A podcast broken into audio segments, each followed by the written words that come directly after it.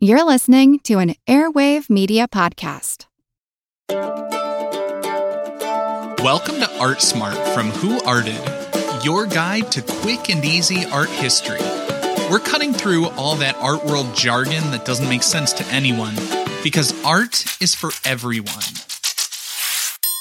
Hello and welcome to Art Smart. Before we get started, just a quick reminder if you're enjoying the podcast, please make sure to follow and rate and review the show on your favorite podcast app. It helps others discover the show. Now, today we're going to focus on the Japanese art style, the ukiyo-e. In the late Edo period, Japan was relatively peaceful. The cities were economically prosperous, and merchants and artisans became wealthier than in previous generations. In this time, however, Japan had a rigid class structure. So the newly wealthy urban merchants were limited. They had spending power, but not political power. So they utilized a good portion of their wealth seeking pleasure in the entertainment districts. The merchants were the lowest rung of the social hierarchy, but everybody was welcome in the walled off pleasure districts with theaters, tea houses, geisha houses, and the like. Basically, it seems like in society they wanted to keep up appearances and make sure that in public people were behaving appropriately, but they had a walled off area where people could let their hair down and indulge in their vices. That was the one area of the city where people of all classes would interact. And these sorts of social conditions led to the popularity of ukiyo-e. Ukiyo-e artwork was popular from the 17th through the 19th centuries in Japan. The term ukiyo-e means images of the floating world. The word ukiyo initially referred to the Buddhist idea that life and the material world were ephemeral. It seems rather ironic that the term referring to the Buddhist philosophy of not becoming overly attached to the material world would then be used in this art that is very much about the material world. The ukiyo-e images of the floating world were celebrations of the joys of life for these newly wealthy people. To understand the work, I think it's important to understand a few things about Japanese society at the time. As I said, the people of the lower class were becoming increasingly wealthy and looking to indulge. The woodblock prints the ukiyo-e period is famous for were not created by a solitary artist. The way woodblock prints were created was a publisher would commission an artist to make a design. The publisher decided the subject of the art. The artist would make the design on paper and then it would be transferred to a wood block and the design would be carved. Each color of the design would need to be carved into a separate block of wood.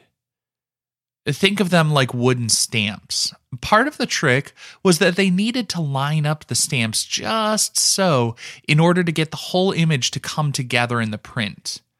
To do this, they would carve little notches in the block for registration marks.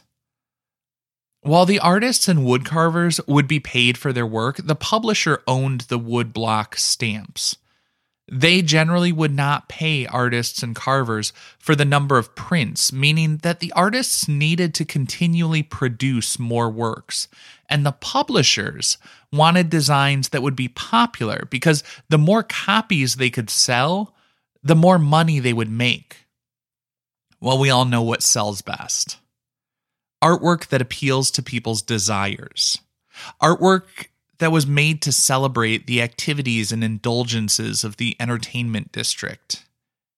Early ukiyo-e works could be quite lurid. As time went on, though, the government cracked down a bit, and prints needed to meet standards of decency. As this shift happened, the subject matter shifted more toward idyllic landscapes. Of course, some of the other popular topics would be the theater, the kabuki performers, and things like that. But perhaps the most famous ukiyo-e print is Hokusai's Great Wave. It was created in this late stage of the ukiyo-e where we mostly saw a lot of landscapes. He created the Great Wave off Kanagawa as a part of a series of works, 36 views of Mount Fuji. These were beautiful landscapes, but also for cultural context, Mount Fuji is the tallest mountain in Japan. It's considered a sacred site in the Shinto religion. It's a symbol of the nation and has temples and shrines on and around the base of it. All of this to say, Mount Fuji was a highly recognizable and popular subject for everyone in Japan. The choice of Mount Fuji as a subject for a series of works would give a mass audience an immediate connection to the work. In this way, I think ukiyo-e was similar to the pop art movement, which would come around 100 years later. It's also worth noting that ukiyo-e prints were very influential on early modernists. Artists like Vincent van Gogh were big fans of what to them was a new and different art form. Japan had been a largely closed off country until they were basically forced to open up trade with the West in the 19th century. Because ukiyo-e prints had been mass produced, they were easy to export and sell to Europeans who went a little nuts collecting and copying the quote exotic art. We saw Impressionists start painting these idyllic landscapes, as well as scenes of everyday life. Artists like Henri de Toulouse Lautrec made prints with that sort of asymmetrical balance, these flat planes, and imagery of the nightlife, music, drinks, and dancers. I generally don't like to define a movement's worth in relation to other artists and movements because ukiyo-e was beautiful and fascinating in and of itself. That's why it took root and flourished in Japan for close to 200 years. Still, it's a testament to the greatness of artists like Hokusai to recognize that they laid the groundwork for art we appreciate today, both in Japan and around the world. Ukiyo-e art was a commercial venture focusing on the pleasures of earthly life. It sometimes took a nostalgic tone that some would argue was like Norman Rockwell with a nostalgia for a time that may never have been, but it gave people what they wanted to see. It was a delightful fantasy in addition to giving people what they wanted to see, ukiyo-e artists gave it to them in a new way. Prints went from one or two colors to sometimes as many as 20 colors. And these images of the floating world traveled, helping generations of artists and art lovers to see the world in a new way.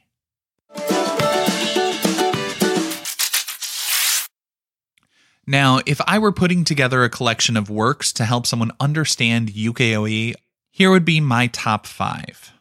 I think first and foremost, I absolutely love Katsushika Hokusai's The Great Wave off of Kanagawa. It's probably his most famous woodblock print. It was made in 1831 and it was the subject of one of the very first episodes of my other podcast, Who Arted.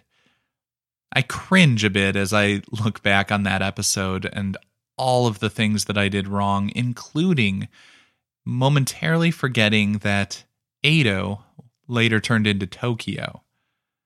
But if you want to learn more about Hokusai and hear me sound a little bit foolish and nervous on mic, you can take a listen to that episode. I'll link it in the show notes. Unfortunately, a lot of these other ones I do not have episodes on yet, but a little peek into the future of some of the topics that maybe I will cover if the podcasts go on long enough. Toyoharu made a beautiful print of the perspective pictures of places in Japan. I'm looking at a print from 1772 or so. I think these were printed for a while, but starting around 1770s, 1780s. It's wonderful to see the little bit of perspective getting into the work in, in that time, but also just the color that we're seeing in there. I see a little bit of that Prussian blue that started to take root um, in, I think it was the 18th century. It started to become kind of popular as a pigment in the Japanese woodcuts around that time. A lot of their stuff they were making um, the colors from various dyes of like natural sources. But the Prussian blue, which is absolutely one of my favorite blues, um, started to become popular, I think, in the 18th century. Harunobu's uh, print of the two lovers beneath an umbrella in the snow. It's just such a lovely image. It it has this nice soft color scheme that feels very mellow and there's a stillness to it. There's a softness to it that just feels very gentle and peaceful and idyllic. Hiroshige's bamboo yards, um, Kyobashi Bridge. I think that's another one of those prints that I think it's wonderfully done. I like the asymmetrical balance, the depth to it, the range of colors that we see in there. And this is also one of those interesting ones because we we can see collections where people have put the ukiyo-e pieces right next to Western counterparts. And you can search up, um, Whistler did basically his own rendition of this same work by Hiroshige. And finally, Hokusai's Peonies and Canary.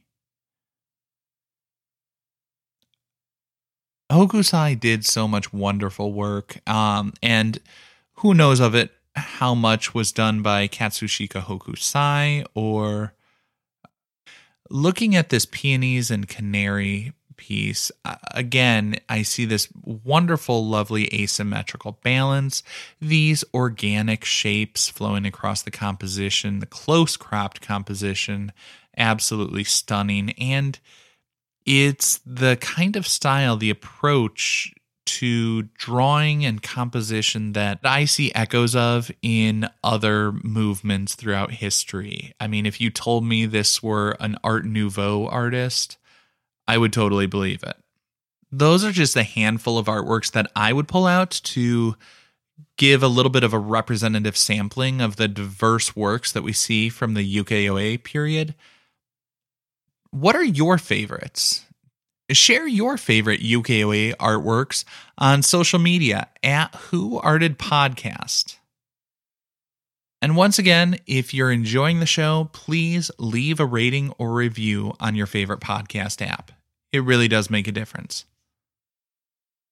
ArtSmart is an airwave media podcast. If you enjoyed this episode, please do me a favor, leave a rating or review on your favorite podcast app.